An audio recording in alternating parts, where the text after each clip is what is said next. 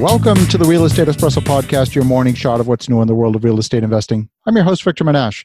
This is the weekend edition where we interview notable people from the world of real estate investing. Today is no exception. We have a great guest, but first, a quick thank you to our sponsor. The Real Estate Espresso Podcast is brought to you by International Coffee Farms. International Coffee Farms grows and sells specialty coffee in Boquete, Panama. They now have 11 fully operational coffee farms and they are 100% sold out. They are accepting reservations for farm number 12. The idea of owning a safe, diversified offshore investment is intriguing to you, check out International Coffee Farms at internationalcoffeefarms.com. That's internationalcoffeefarms.com. We are back here on the weekend edition. We interview notable people from the world of real estate investing. Today is no exception. We have a great guest all the way from Port St. Lucie, Florida. Welcome to the show, Tom Krol. Thank you, Victor. Thank you for having me. I'm honored to be here. Well, Tom, you're in a different segment. It's a segment that a lot of people get into, especially when they're starting out. A lot of rookie investors are looking for ways to invest in real estate without necessarily tying up a lot of cash, and that is your specialty. But before we go into that, why don't you give a little bit of your backstory and how you got into this particular segment? Terrific. Since this is the Espresso podcast, I will be quick and right to the point. No fluff, no BS. I was in the lawn care industry in hot Florida. I certainly do not have the body type for the lawn care industry in hot Florida. And I was fired from that job. My brother, who was in San Diego, multimillionaire wholesaler, told me, Tom, you got to get into wholesaling. I said, no, no, no. He dragged me kicking and screaming and whining the whole way to my first deal Dorothy on Bayshore Boulevard, where I made $2,000. And the rest is history. Last year we did uh, over a million dollars in assignments, wholesaling property. Uh, it's, I believe, the best business. Bottom line in real estate, outside of real estate, short of winning the lottery, I think wholesaling is where it's at you know, a lot of people will go to an evening seminar. They'll maybe then sign up for a weekend boot camp. And at the end of that weekend boot camp, you know, they're out printing business cards that say, We buy houses, hoping to wholesale properties. And it's never about the deal, it's really about establishing some strong systems and something that's scalable and repeatable. A lot of these folks, they really struggle to even get their first deal done. Yeah. I, the bottom line with wholesaling is that number one, you've got to follow some certain, you got to follow a set of rules. Number one, wholesaling, surprisingly, has absolutely nothing to do with real estate. As a matter of fact, Victor, if cars were more valuable and higher priced than houses, tomorrow we would just switch our model to wholesaling cars wholesaling essentially is the art of consistently finding discounted properties. Th- that's really what wholesaling is all about. It's really more closely associated with a pawn shop than the real estate industry. So if you can take away the complexity of doing things like trying to figure out the price of a home based on ARV when you've never had any real estate experience whatsoever, um, that's going to confuse and make this whole system very complicated. We always say ARV stands for assumptions reduce victories. so you want to put property under contract at the very super lowest price possible 30 40 50 60 cents on the dollar and then whatever your particular exit strategy is whether you assign that contract or you cherry pick it for a, a rental or you rehab it or whatever uh, that's really the art of wholesaling is just stay focused on finding discounted properties now, I've heard a number of different schools of thought with respect to wholesaling. I've even done some of it myself. It's not something that, that I do as a volume business, but I consider it more a tool in the toolbox as opposed to a business per se. What I've heard is that for the wholesaler to be successful, they really need to understand what their end buyer is looking for in order to have a scalable, sustainable business. What do you think? Well, I think there's a few different perspectives on that. There are people out there who try to connect the buyers, so they'll find cash buyers who are rehabbers and landlords, and they'll try to connect them and go out and find properties for those individuals. I, I'm not a big fan of that. I think that's really more of being a real estate agent where you're connecting the buyer and the seller. But for me, wholesaling is find a property or person who is in a situation where they need cash now. They've made a very long time frame of bad decisions and they need to sell their home right away. Put that home under contract for as low as possible. If you are too high, you cancel the contract. If you're too low, you will just make more money when you assign it. And I would recommend keep it as simple as possible sometimes when you start with the cash buyers, one of the things that we say in our tribe of rhinos here is we always say, don't become a CBE, and that stands for cash buyer employee. Sometimes when you start with the cash buyers and trying to find them deals, you end up creating a job where you're almost working for the cash buyer. You'll often hear cash buyers sometimes refer to one or two wholesalers as, as their, their bird dogs. Um, this is something I would recommend if you want to, uh, I would recommend that you stay away from if you're interested in creating a business that uh, hits three criteria pieces. Number one, every wholesaling business should run 100% without you. It should create over $1 million of, of assignments per year, and it should provide you with a, a pipeline of discounted properties that you can cherry pick from all the time. So it has to hit those three criteria. Starting with the cash buyers, it can kind of skew that whole model. Okay, so you start, you've got a system in place, you're getting properties under contract, deeply discounted, how do you connect the other side?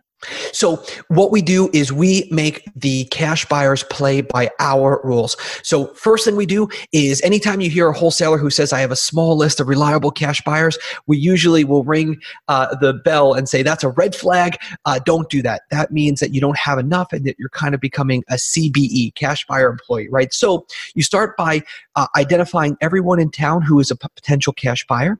Then what you do is you make them play by your rules. Uh, you sell the contract. For instance, if you're going to sell the contract, what you would do is you would um, have an inspection date. You have one date, one time. Nobody gets to see it before or after. You then give 24 hours, no exceptions, 25 hours, you're out to submit the highest and best um, um, amount for that contract. So I think what happens is it's a pers- it's a little bit of a shift of a perspective that if you can get the cash buyers to play by your rules instead of theirs, that's how you really can leverage the, the lowest possible deal and also for the highest profit margin. So I think some people, you know, they'll put a property under contract and then that's where it stops. Uh, definitely not. You make money when you acquire and when also when you sell. It's it's on both ends of the spectrum. So part of the psychological game here is to create um, a, a, sense of scarcity, knowing that you've got a good deal, knowing that uh, because it's a good deal, you've got a large enough ecosystem, it's going to get picked up no matter what what do you do when you're early on and you're not sure that you're going to get that property picked up? I love that. You know, this I got to bring the victory bell for you. Since this is the espresso podcast, we'll wake everybody up because what you just said is 100% right is that your cash buyer should actually look, feel, taste, touch, and sound exactly like your motivated sellers. Um, motivated sellers have three things in common. They are, uh, they don't have a ton of real estate knowledge and information. They're not in the industry.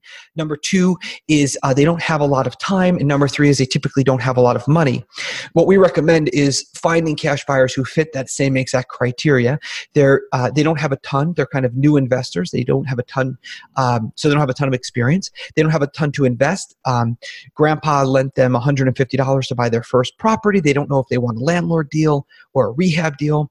And we produce what you had just referred to as the scarcity, the time frame by making them play by our rules. So if you're just starting, the key is you have to find the cash buyers, you have to make them play by your rules. And when you put a property under contract, um, and you do that by you can do any kind of marketing. We always recommend if you're going to pick a channel, pick one channel. Uh, one thing that we see with new wholesalers is when you ask a wholesaler who's struggling, hey, what do you do to find sellers? You'll always get the same response. They, um, well, I put out some bandit signs, I made some phone calls on Craigslist, I cold called some agents, and I sent out some handwritten letters when you speak to a wholesaler who's doing 40 80 $120000 a month consistently you always get the same answer when you ask them what they're doing to find motivated sellers, they always say the same thing.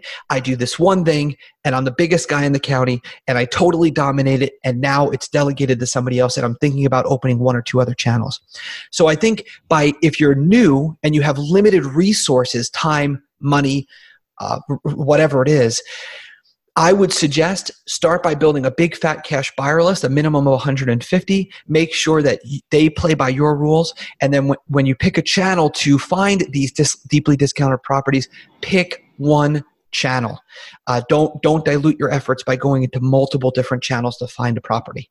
So when you talk about channels, you're talking about maybe tax sales. You're talking about um, maybe something that's pre-foreclosure, uh, maybe probate, or is that what you're talking about? Yes. As a matter of fact, I'll give you some of the best resources right now. So if someone's listening, they're like, "Hey, I want to do a deal right now."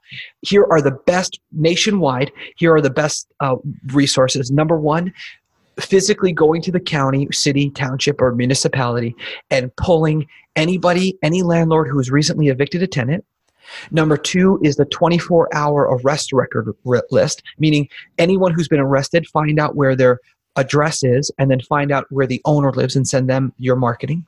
And number three was would be the water turnoff.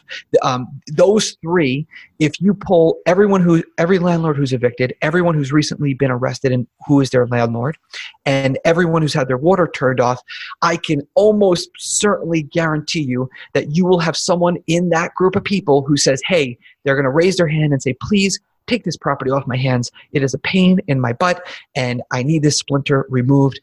I'll give you the, you know, just make me an offer. Get it, get, get, you know, get it away from me. Got it. Got it. That, that's like finding a deal on groceries at the gas station. It's not where you expect to find them, but if you do, you really find something that is not in competition with anybody else. So, Victor, I mean, this is, you know, I could tell I'm speaking to somebody who knows what they're talking about because uh, that is exactly right. And you basically just hit the nail on the head.